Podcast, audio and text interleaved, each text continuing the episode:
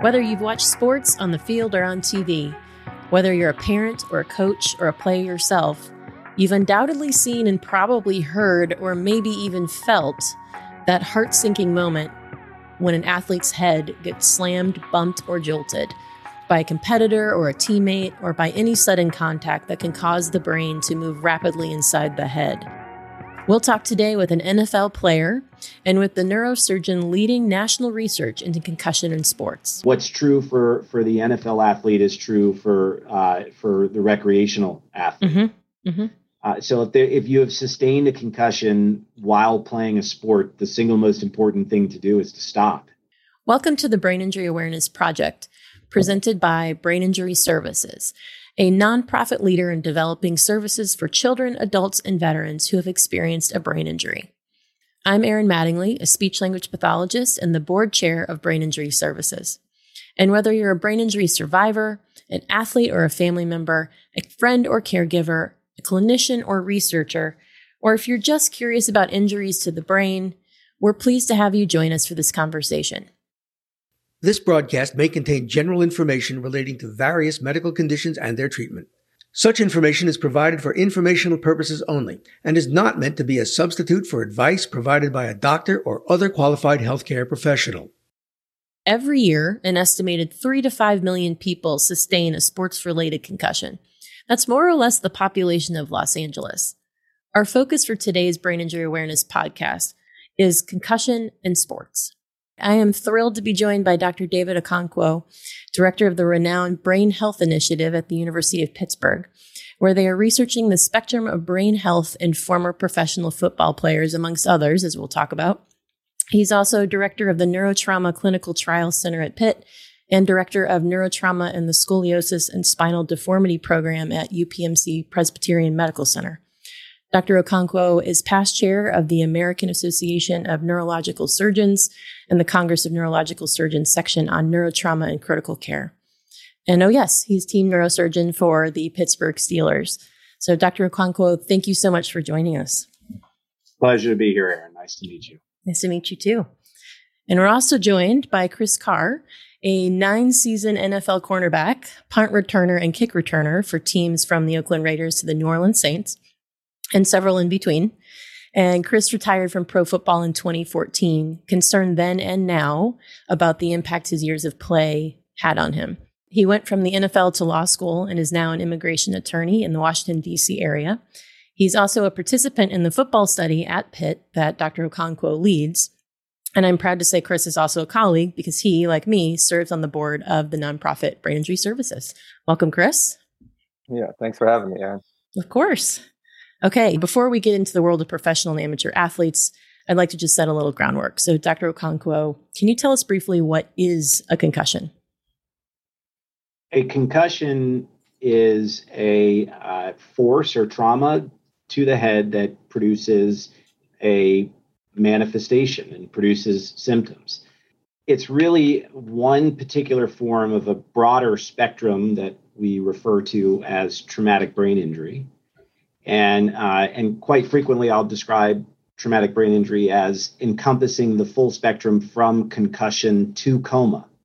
So we know that there can be very, very severe traumatic brain injuries where people are fighting for their lives and sometimes lose their life. No two concussions are alike, mm-hmm. and uh, and people can feel a host of things in response to a concussion, from headaches to dizziness to nausea to extreme fatigue to issues with uh, with cognition uh, and memory um, and beyond. And so we're still really, really uh, at the dawn of our understanding of concussion broadly. Mm-hmm. Um, but a concussion, in the simplest terms, is when you have sustained a, a blow to the head um, from force that results in symptoms. Okay. And so it's not something I think a lot of people think you can just sort of shake your head and you're done with the concussion. You know, you, you get hit, you may, might be a little bit dizzy, and then you're good to go. It's something that has can have a long term impact. Correct. Uh, the good news, though, is that it's become very, very clear that concussions are treatable. Mm-hmm. And we have a lot of tools in our tool belt now to help people recover from from concussions and substantially limit the risk of long-term sequelae. Mm-hmm. Uh, but having said that, there are people uh, who sustain concussions whose issues linger um, and can linger uh, indefinitely. Um, but we've really been able to uh, change the conversation about concussion, which has been a phenomenal um, and welcome part of of modern life. And in the United States, we are at a point where there really truly is broad public awareness of of concussion, and people recognize that this is something to be taken seriously. And uh, and most people know that they should go and and uh, seek an evaluation and treatment for it. Not everybody, but right. most people know that now. And uh, so it certainly made my job a lot easier. That um, in in today's age, um, people recognize that this is a condition, this is a disorder. Um, they should get evaluated for it, and then they learn that there are actually lots of things that we can do to help people get better. That's great. And then who's at risk of concussion? Not just professional football players, soccer players. I mean, who who would you say are the primary folks who are at risk for concussion? Well, if you look at the at the demographics and epidemiology of of traumatic brain injury, including concussion in, in the United States of America, it's it's it's pretty profound. Uh, so we now are at a point where 2.8 million people a year are um, diagnosed with a concussion through the emergency wow. rooms in the United okay. States of America. The full um, the full burden of concussion is actually significantly broader than that because of the number of people who never go to an emergency room um, after having sustained a concussion. So we think the number is actually north of 5 million per year wow. in the United States for the number of concussions that that occur. And anybody can have that happen to them. Um, yes, we know a lot about sport related uh, concussion yes, we understand that that one of the signature injuries of modern warfare and modern military service is, is traumatic brain injury. Mm-hmm. But the fastest growing demographic in the United States are actually the elderly who fall and, okay. and hit their head. So it's everything from skateboarders to uh, construction workers to grandma at home. uh, uh, you know, in addition uh, to our, our brave men and women in, in uniform and, uh, and and athletes coast to coast. Okay. I always think of the motor scooters. I don't know if you do you have the motor scooters in Pittsburgh that we have here in DC.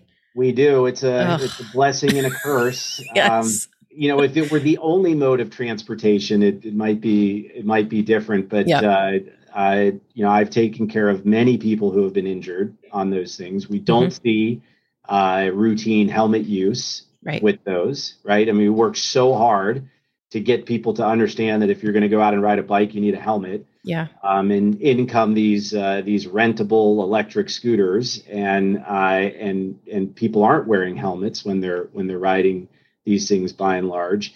And then our infrastructure and our roads and our our traffic patterns aren't built for them. They're not right for right. the sidewalk. They're not right for the road. And most places in America don't have the ideal accommodations for bicycles. Mm-hmm. So it's uh, I I have not seen numbers on this, but it has it has to be meaningful. The number yes. of people, what not just concussions, but broken wrists and scrapes and bruises and other injuries. Oh yeah, they they're the bane of my existence on the sidewalks here in DC. yeah. No, just to interject, I am dumbfounded every single time I see one. Every every single time, it never fails. For the past four years, if I see one person riding and just like, why would you take that risk? There's no room. Yeah. Like you're going twenty, at least twenty. I dumbfounded every single time. Yep. I don't think I'll ever get used to it. no, and yeah. I will never get on one. Yeah. That's for sure. Yes. Um, what should someone do if they or someone they care about have sustained a concussion? Yeah, you, you know the uh, we have to be careful because life is a concussive event. You know, I mean, every time a three-year-old trips and falls is right. not is not a reason uh, to seek medical medical attention. So we have to we we we have to be careful, you know, not to overextend things. Mm-hmm. Um, but it is it is true that, like I said, I mean, we, we're, we our current thought process is that there are multiple millions of concussions, genuine concussions sustained in the United States of America at this point, and um, you know, we get a lot more nervous about the older person who falls and maybe taking blood thinners Mm-hmm. And uh, and there can be uh, some real uh, manifestations of that that that are vulnerabilities because of the blood thinners. So depending on the person and and you know sort of their health profile and circumstances, there can be very very good good reason uh, to to seek immediate medical attention um, in an emergency room. Uh, but uh, there are others for whom you know it's uh, under a much clearer and more controlled set of circumstances we see this a lot in recreational sports and in in professional sports but professional sports have their own infrastructure and apparatus to to to to handle that. Um, but for uh, for the recreational athlete um, uh, another fantastic reality in, in 2022 in the United States of America is that there are um, a number of specialty concussion centers that have cropped yeah. up in, in metropolitan areas and beyond uh, across the country where people can get a genuine and appropriate and valid evaluation for their concussion. That's great. And is it is concussion more of a problem tied to a single hit or repetitive hits or yes? yes. Uh, you know, um, again, our understanding of of concussion has has changed dramatically uh, over the last 25 years, mm-hmm. and what what's become very very clear is that uh, for people who are at risk for repetitive head injuries, um, the single most important thing is to make sure you have recovered fully from from your concussion before being in a position to be at risk for another concussion. Okay. Okay. And that that concept um, has certainly made its way into the military health system, um, and uh, and we've also seen that uh, make its way into uh, the sport related concussion world. Uh, you know, at the professional level, like I said, there are very very stringent and strict uh, guidelines, expectations, and protocols that have to be uh, followed, but we've seen that trickle down effect um, all the way down to uh, uh, community recreation. All 50 states now have something called a Lystedt law, which which mandates that you that that a youth athlete who has sustained a concussion must go through an evaluation process to ensure recovery from that concussion before uh, returning returning to play. That's great. So anybody is at risk for repetitive head injuries. Sure. Um, but our our our our focus in the in the medical world is on making sure people understand that uh, that recovery from your concussion prior to putting yourself at risk for another one uh, is the key to limiting what the what the future risks might be. Okay. When you say recovery, you mean no no symptoms, right? No remaining symptoms. Yes. Okay. Having having had your symptoms resolved, if there are objective findings on on exam, because we often see manifestations in the uh, vision system or the or the vestibular system, the balance system. Um, we can see changes in cognitive performance mm-hmm. um, mm-hmm. as well, um, and then we can see changes in neurologic function. And if any of those things are true, it's not just having your symptoms resolve it's it's having your neurologic exam return to normal. Okay great. Okay chris spotlight's on you now. From a player's perspective when you began playing football and then went pro of course were you concerned about concussions at all yeah well when i was a child when i began playing football at the age, age of eight years old okay um, I, I didn't even know what a concussion was there was no discussion of concussions um, and everything was about hit hitting, right. being tough. Um, so I cannot recall a single instance in which um, somebody was asked to sit out a play because he got hit too hard. Mm-hmm. Um, you know, there were times where people got hit and they didn't get up and they said they were a little dizzy, uh, but nobody expected them to sit out. um, and nobody checked them afterwards um, that I know of. You know, perhaps sure. their parents might have took them to the hospital afterwards, but I highly doubt it. So I think growing up, in short, it wasn't an issue and mm-hmm. it wasn't something that you thought about. And okay. frankly, as uh, me, as I, um, you know, throughout high school and throughout uh, my time at Boise State University, I never um, worried about concussions really, and I never recall our coaches or our training staff discussing um, concussions. Right. Um, and for a player's perspective, your football is so popular and so competitive that what you're thinking about mainly is getting better, mm-hmm. uh, and what you should be thinking about mainly as you grow as you get older. Um, and then in the NFL, you're thinking about um, keeping your job um, because the NFL is very competitive, and uh, there's no um, our contracts aren't 100% guaranteed, or most of them aren't guaranteed. So besides your signing bonus, you know that if you don't perform, you can not be in the NFL. And so you do have um, an incentive to possibly play through something or not tell the whole truth when it comes to your physical status.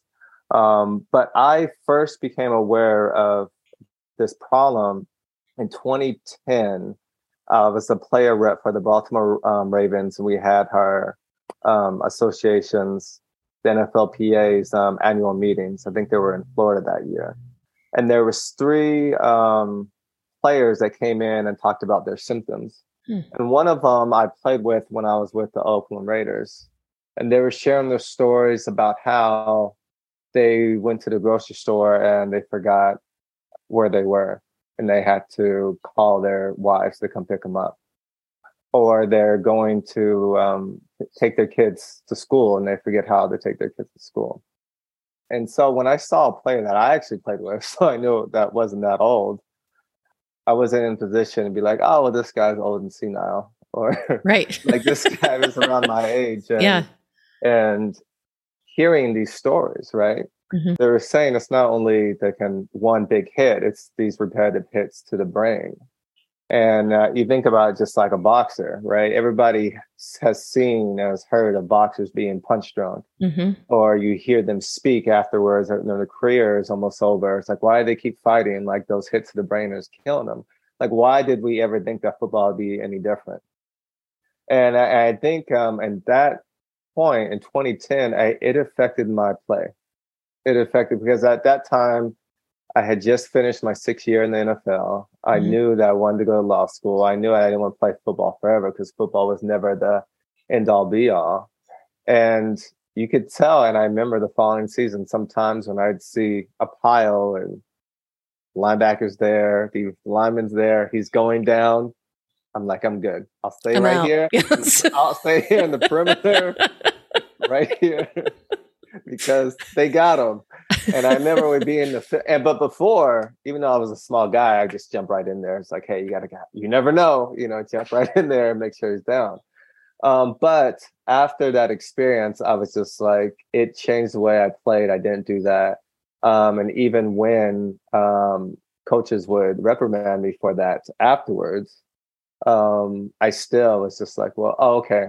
I'll just okay, yeah, yeah. Um, just lip service because I knew I didn't want to hit any more than I needed to. And so that was um, really, and that was around the time too, the whole t- um, atmosphere changed okay. when it came to discussing um, brain injuries. Um, so for a, um, a player, it really evolved. And so over the overwhelming majority of the time that I played football, it really wasn't an issue or a thought um, until my last three years of playing football. Okay, interesting. And um, is there, and this is kind of for both of you, is there a re- requirement now that there is education given about brain injury to players, or I don't, I don't even know. A- absolutely. Okay, great. And uh, the, the the NFL has uh, has really made player health and safety a priority. Great. And uh, on every uh, in every locker room in the National Football League is posted the uh, the concussion protocol and and uh, you know informational educational posters about uh, what to look out for. Um, and then there are parallel educational processes associated with that, um, mm-hmm. where uh, where uh, at least in the National Football League, um, that that's that's clear front and center. That's great. And and Chris, despite this education, I mean, we still see people willing to to play, right? Willing to ha- make those hits, willing to be in those piles. It, do you think there's a way to change the mindset around concussion for players who might just say, you know what, whatever happens, happens. Um, this is my career. I know that's kind of a, a big question, but curious. Yeah, I mean, it's a tough question because I'm a um, I'm a big freedom guy type of mm-hmm. thing when it comes to your life and the decisions you make, right? So to me, as long as everyone has the information, mm-hmm. right? And people, sh- um, all the players should be educated, okay? And the coaches and the people who are in charge of the game, um, and this includes the training staff and the medical staff, should ensure that they follow the protocols, right? They should yeah. uh, they should ensure that um, if a player hasn't passed the test, the protocol is to return to playing that even though that they know the player um, is not ready to play, mm-hmm. um, they don't they don't lie and they don't misstate facts to say like, hey, this person is ready. Mm-hmm. Um, and so as long as to me all the players know what they're getting into and really have the knowledge, um, and then at the end of the day, they're adults and they make their own decisions for their own lives, right? Sure. And obviously, with children, right? you know, children, yep. they're not old enough to make their own decisions. And that's when the parents have to um, step in and be like, hey, you know, this is, you know, your child, you have your own life too. You can make your decisions when you're adult. Right. Um, but for the football players itself, it's hard because football is football, um, kind of like boxing is boxing, mm-hmm. you know? And so it's really hard to change the mentality on the field because once you're on the field, if you're too much tiptoeing, right, and you're too much thinking about getting hit, um, then it might sound counterintuitive, but you're probably going to end up getting hit getting a lot hit, harder than yeah. you otherwise would. Okay. I've been uh, affiliated with the medical staff of the Pittsburgh Steelers for nine years now, and I've noticed a, a, a sea change over that period of time from uh, you know, the previous era was, a if you got your bell rung, it wasn't a big deal, mm-hmm. and if you turn back the clock, you know, even uh, even further, um, in in some ways, it was worn as a as a badge of honor if you if you were hitting or getting hit that that hard. Um, and then came this era where where where the emphasis came to light um, but you still had players who felt like they needed um, they needed to shield themselves from things, so they wouldn't they weren't necessarily forthcoming with what was going on. Um, but what I see now is is uh, is a player pool that is as committed to their health as as the medical staffs that take care of them, as the organizations behind them, and um, and the National Football League as a whole. And uh, and so it is not uncommon at this point for a player to self-identify as having potentially been hurt. And this this happened several times for me last season, but the the the, the NFL keeps track of these statistics, and it's very clear that this is far more common now than ever before. Mm-hmm. That players self-identify for concussion evaluations. And sometimes at the end of that process, you can reassure the player that everything is okay. Um, mm-hmm. But many times it culminates in in a diagnosis of concussion and removal from play, and and and putting that player on a path towards recapturing health and being able uh, to get back into the game. And we also see it now uh, where teammates um, will identify and, and come over and say, hey, you know, so and so, so and so is not quite right. Um, and uh, and and players, teammates will identify uh, on behalf of their fellow players um, concerns for a concussion and then you also have this entire structure now where on game day, there are several people there whose sole job is to be on the lookout for player health and identifying any concern with player health. Obviously, concussion being one of those one of those key central features that people are on the lookout for. But from the head referee to spotters that are up in the booth to unaffiliated neurotrauma consultants that are assigned to each sideline to a, a, third one of them that's up in the booth to athletic trainers. Um, any of these people are empowered uh, to actually stop play and um, and have a player um, removed from the field for an evaluation. That's incredible. I mean, that's a significant culture shift almost in the past 10 to 12 years. Um, that's that's that's great. It's a culture shift across all levels, though, and one of the great things is that I think that the most important um, group are the players themselves. Right, right.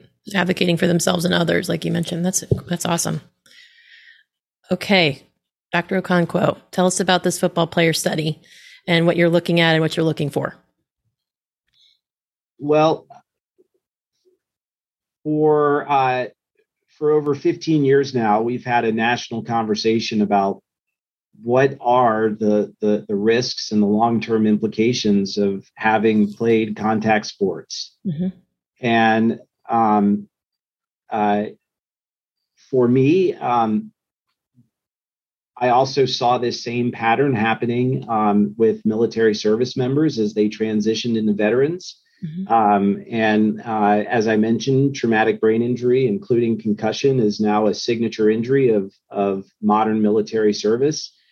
Um, and we had an extreme privilege of, of uh, being put in a position with uh, uh with partners in the Department of Defense to stand up programs that were designed uh, to help uh, veterans gain clarity about their own health and um, and get connected to resources and treatments and programs that would that would allow them to recover health, maximize their own health and, and life performance. And uh, we we discovered that many of the things that we were doing had had an obvious and direct extension into the world of of professional sports and professional mm-hmm. contact sports and and specifically professional football.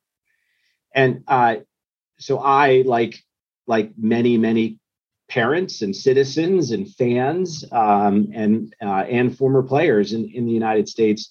You know, I I too want to know the question: What are the long term brain health implications of having had a career in professional football? Mm-hmm. And uh, we want that to be an, a question that is answered with the best possible science. And uh, so we uh, we we built a, a, team that, in large measure, was already in place because of the work we had been doing with uh, with military veterans. Mm-hmm. Um, we pivoted our attention over to the former professional football player uh, population. Um, and if you want to ask the question, what does this look like long term? And you want to do it in the most scientifically valid way, then you actually need to study a random sample of former professional football players. Mm-hmm. So it can't just be a series of stories. It can't be a collection of anecdotes that are that is put together. The, the, the best science would be delivered by having a random sample. And uh, that produces an extraordinarily tricky conundrum of mm-hmm. how do you achieve a random sample of, of former professional football players. Yeah. Um, well, uh, the NFL Players Association put us in, in, contact with some fantastic people at Harvard who have been doing the, the Harvard Football Player Health Study. And through that collaboration, we were able to create a process to um, to generate a random sample of former professional players. We also have a group of players who were not randomly selected um, that comprise a separate cohort that are um, a part uh, of the study.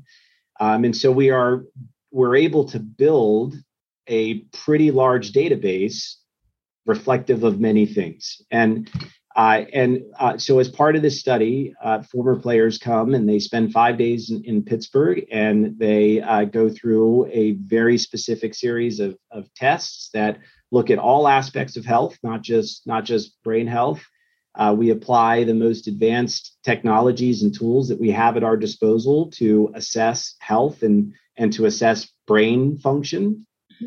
Um, and then we also marry that to some things that we think are probably going to be really powerful tools in the future, but we're not quite sure um, what those what those tools mean today.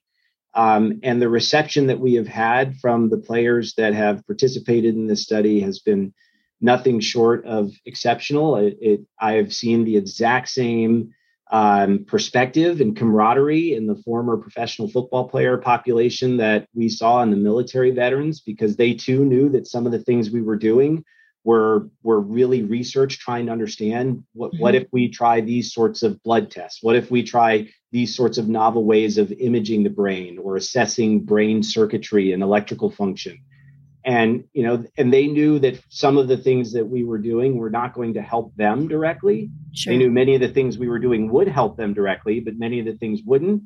But if it was going to help the next person and if it was going to help someone 5 years from now with the same concerns that they have today you know they they were putting their arms in the air saying sign me up and I, I i'm more than happy to participate.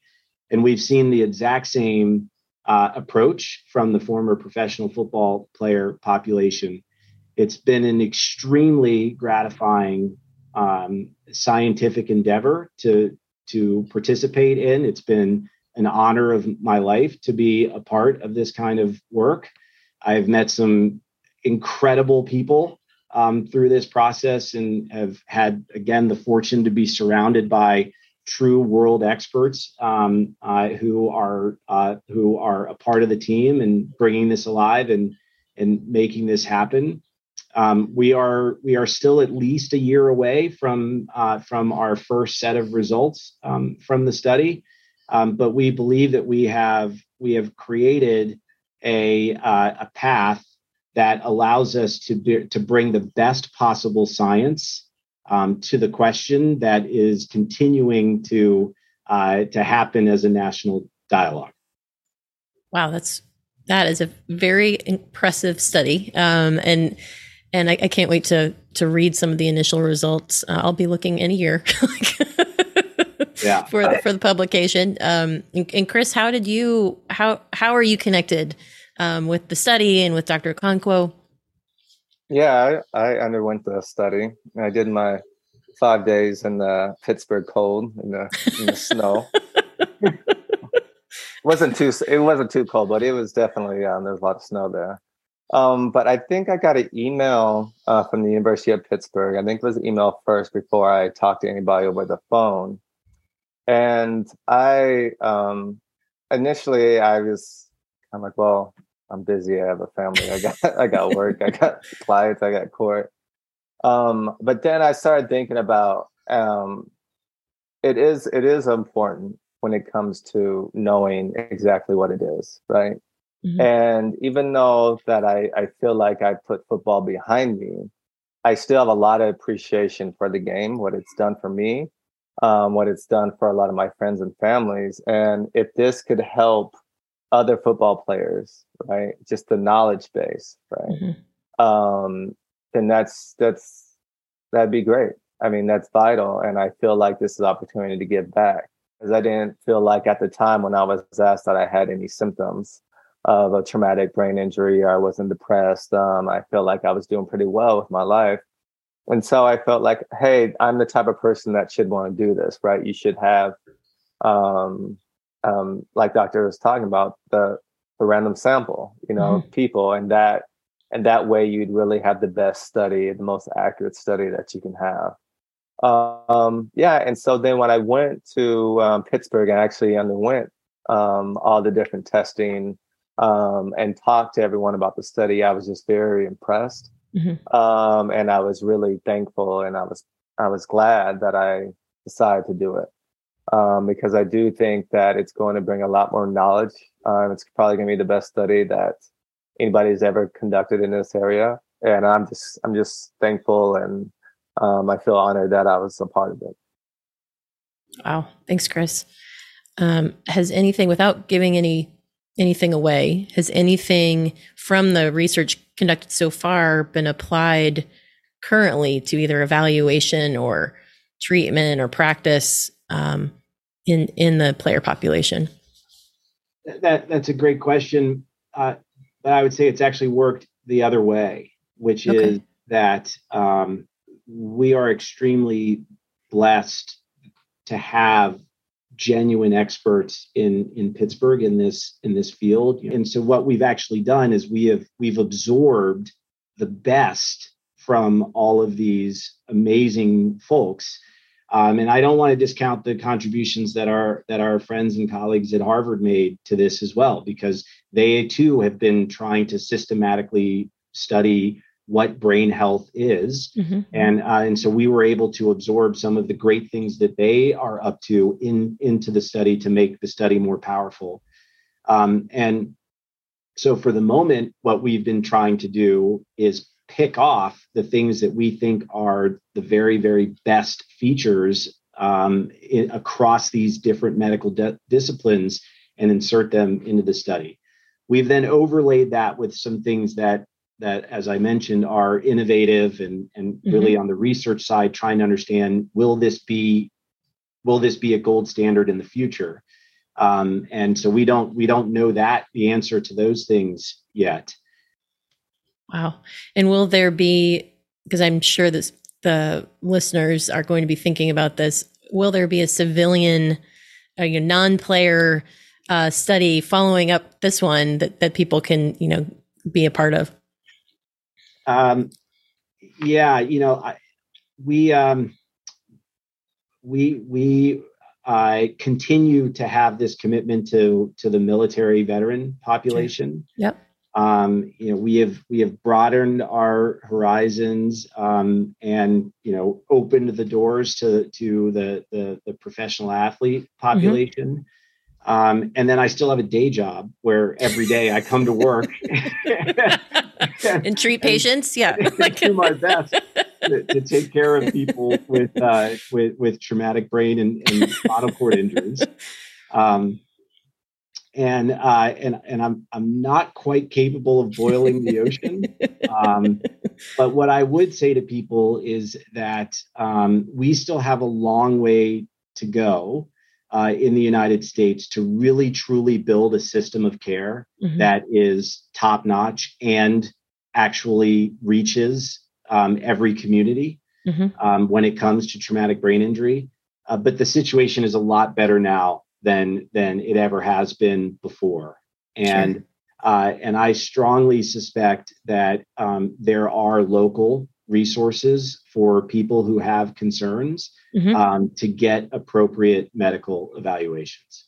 Dr. Okonkwo, what do you advise players, coaches, parents, or anyone who might have suffered a concussion um, to do maybe while they're playing? We talked a little bit about getting care and evaluation, but if they're actually in the moment of playing, um, what do you recommend?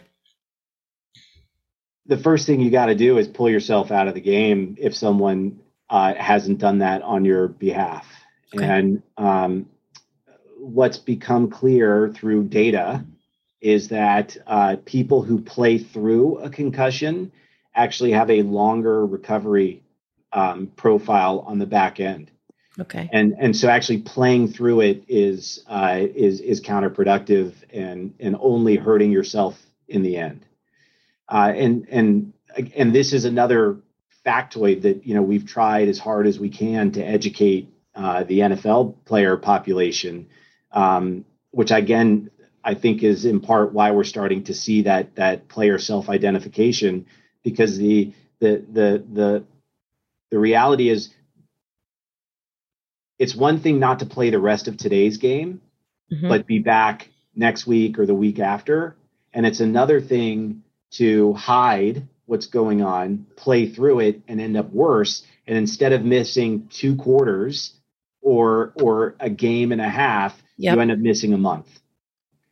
And wow. uh, and what's true for for the NFL athlete is true for uh, for the recreational athlete. Mm-hmm. Mm-hmm. Uh, so if, there, if you have sustained a concussion while playing a sport, the single most important thing to do is to stop and, and to remove yourself from play um, and then to gain clarity on whether you have in fact had a concussion, and then uh, and then to get connected to uh, you know the the correct place that actually knows what they're doing with this patient population to get an appropriate evaluation and treatment plan and recovery plan, and then uh, return to play mm-hmm. protocol. I think that's really powerful for you know parents and players, of course, but you know I think of high school athletes who are you know football, lacrosse, soccer, um, who they're just going to push through if they can.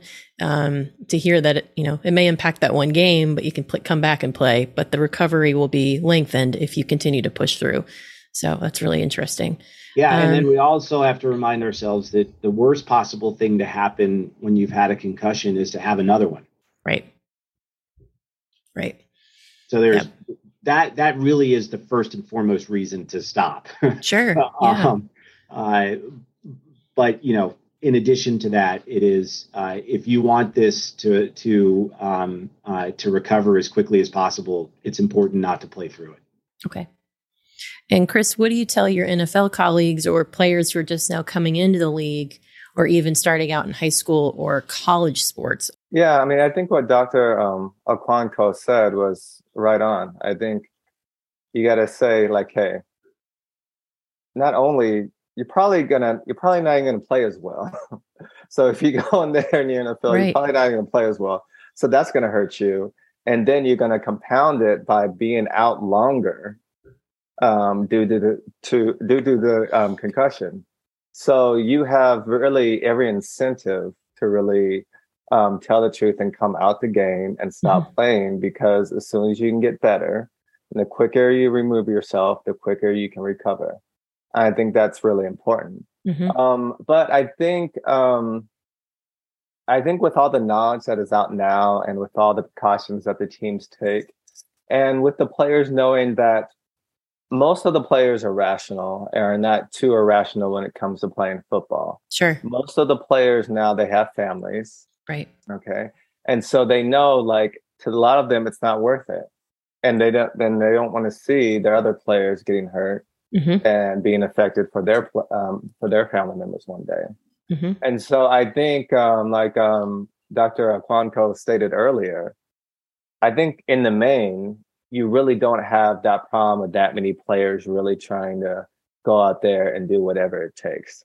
I'm sure it does happen, right? Because if you, just your competitive spirit, there's going to be some players that go there and push through it.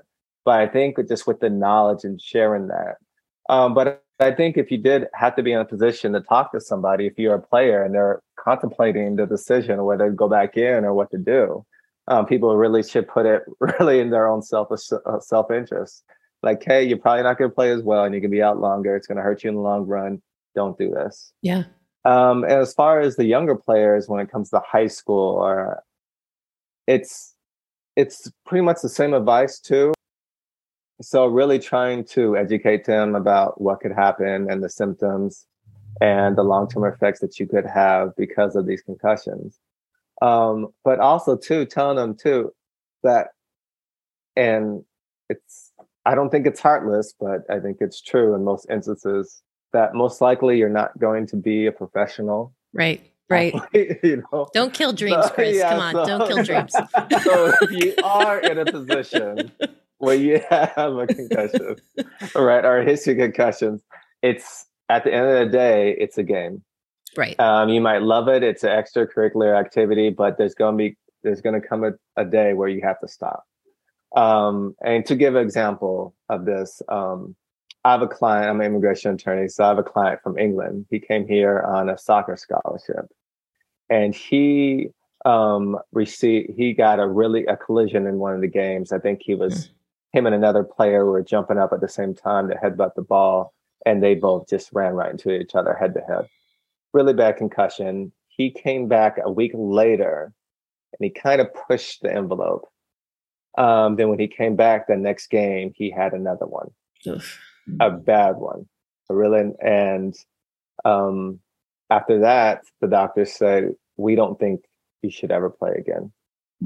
He went months and months um, with recurring symptoms, wasn't able to finish his schoolwork, mm-hmm. and at the end of the day, um, do you want to go the rest of your life possibly um, with symptoms that you have indefinitely um, because it's just not worth it mm-hmm. we've come a long way in in educating the the you know the population at large about the importance of concussions and and you know what to be on the lookout for and why why it's necessary uh, uh, to to get yourself into a place to recover. Um, and we have certainly uh, emphasized this dramatically mm-hmm. in the public conversation. Um, it's also important to remind ourselves the extraordinary value of recreation. Right. And and uh, that you know for every concussion in a game, there are a thousand games played without a without a concussion. Yeah. And uh, uh, you know all across the country, and uh, and you know football in particular is the ultimate team sport. There is a position for everybody. You know, yeah. Mr. Carr doesn't look like a lot of the, you know, he doesn't look like Ed Too Tall Jones, right? and uh, and you know, there's something for everybody uh, on, on the football field. Yeah. Um, and that's true. That's true. You know, girls soccer produces more concussions each year than any other sport. Wow. Are we suggesting that that that that that young girls and teenage girls in the United States of America shouldn't experience all of the amazing uh, uh, upsides and benefits to participation in a team sport and training and learning and learning how to win together, learning how to lose together, learning what you can do better to help your team. The, the upsides are, are enormous. Mm-hmm. Um, but it's important to pay attention to health. Uh, but we should also remember that it is ultimately vastly more healthy to play these sports yes. than it is to shy away from them and not yeah not coming at this with from a place of fear but remembering like you said the, the numbers are are smaller than the overall you know player amount that's that's great advice for me as a football player just having that knowledge for all the players to know that right um is key because mm-hmm. um you're gonna play and i think you know we'll see how the study comes out i think most players that that play football um, are going to be fine when they're when they're finished playing. Um, but just having that knowledge, because if it does get to that point um, danger, you know, yeah. then it's like, okay, maybe I I decide that I played a long time. This is it. Mm-hmm. And so, yeah, in short, knowledge is power. Um, and I think that's you know for whether that's football players, soccer players, or just the regular population at large. Or motorized scooter riders. yeah. Yeah. um, and Dr. I, Okonkwo, what about you? Um, what do you want to say to today's today's players, tomorrow's players, parents, coaches? What what advice do you have, or or want you know, kind of takeaway message do you want to share? I'm proud of what I've seen with uh, players who uh, take their their health and well being very seriously and uh, and who are a part of uh, of organizations and uh, and a league that has dramatically upped its game when it comes to player health and safety, and uh, the game is uh, safer and yet more exciting and more popular than ever. Mm-hmm. The game is clearly safer today than it was 40 years ago. Mm-hmm. Um, it's not the same game that it was even 20 years ago. Um, and it's more popular than ever. Yeah.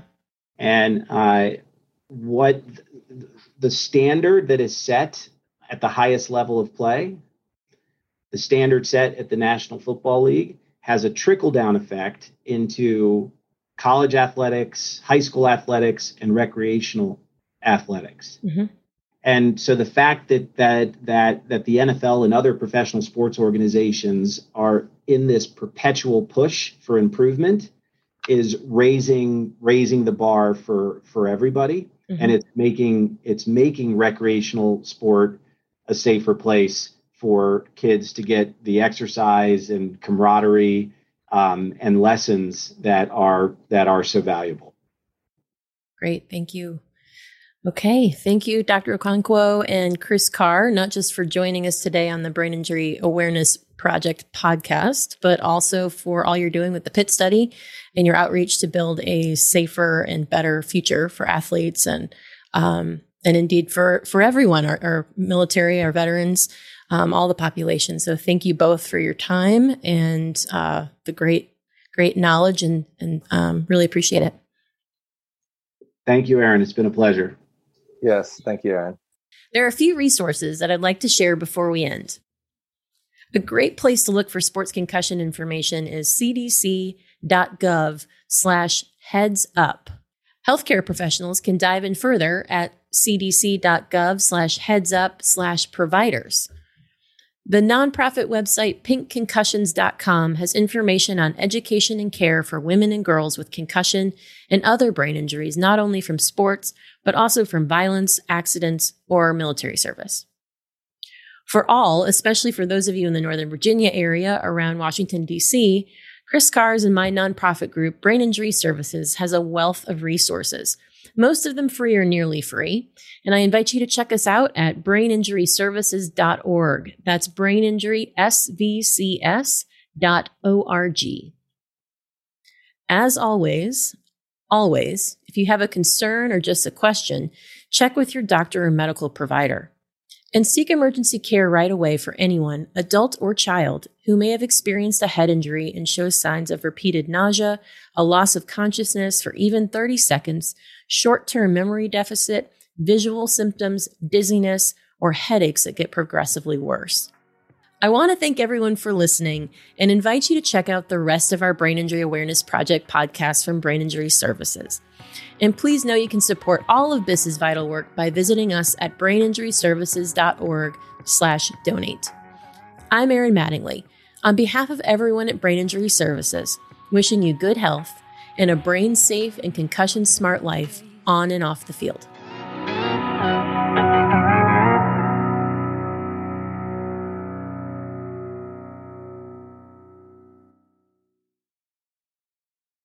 This broadcast may contain general information relating to various medical conditions and their treatment.